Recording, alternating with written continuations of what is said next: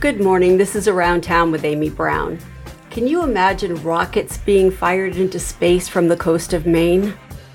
That may not be as far off as you might want to think. I'm Lisa Savage. I'm with the Maine Natural Guard, which keeps an eye on the climate impact of militarism, and also a board member with the Global Network Against Weapons and Nuclear Power in Space. And it's through that group that I became aware that there is a plan to build a rocket launch site off the coast of uh, Steuben in, in uh, Goldsboro Bay, which would be uh, visible from Acadia National Park. It would be audible from Acadia National Park. The rockets that are proposed to be launched there would be about as tall as a mature white pine. And the plan that was passed by the Maine legislature was to create a Maine Space Corporation to oversee um, you know, space and rocketry in our state, and to build such a launch site. Legislators were promised time and again that there would be no military use of such infrastructure.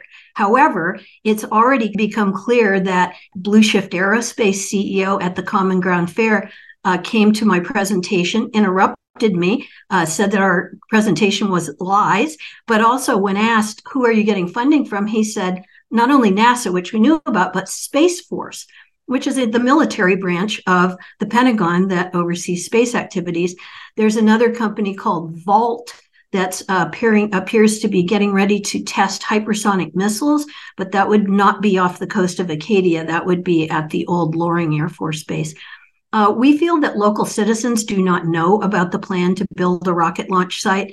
They estimated they would launch uh, fifty times between Memorial Day and Labor Day each year, and that would be very noisy and polluting. Now, bluShift will tell you that their fuel is non-toxic. It's a proprietary formula, so we don't exactly know what it's made of. But the point is, when you launch a rocket, everything, no matter what kind of fuel you're burning, it produces carbon. And the uh, damage to the ozone layer at this point from the many, many rocket launches, there are now thousands of rocket launches a year from various spots where there already are launch sites. One of the things that we know is that other places like Kodiak, Alaska, have been promised that it would only be civilian use when they allowed their land to be used this way. However, now the Israeli military uses that launch site in Kodiak frequently to test their Iron Dome rockets. So uh, we're aware that when you want to pass a law in the legislature, you, you tell legislators what you think they want to hear, and then facts on the ground later can change. So uh, we're very concerned about this plan. We can't imagine why Acadia National Park would benefit from having something that's noise pollution, air pollution, water pollution. And if there is an accident, which rocket launches frequently result in accidents, you would have P FAS foam, huge quantity of P FAS foam stored to be used should there be an accident and a fire. I don't believe the people of Steuben probably want this. The people of Jonesport were approached first, and they quickly put a moratorium on the idea so that they would have time for the democratic process to work. Unfortunately, Steuben has at least a couple of town councilors that think this is a great idea, and they can kind of make an end run around the democratic process in that town.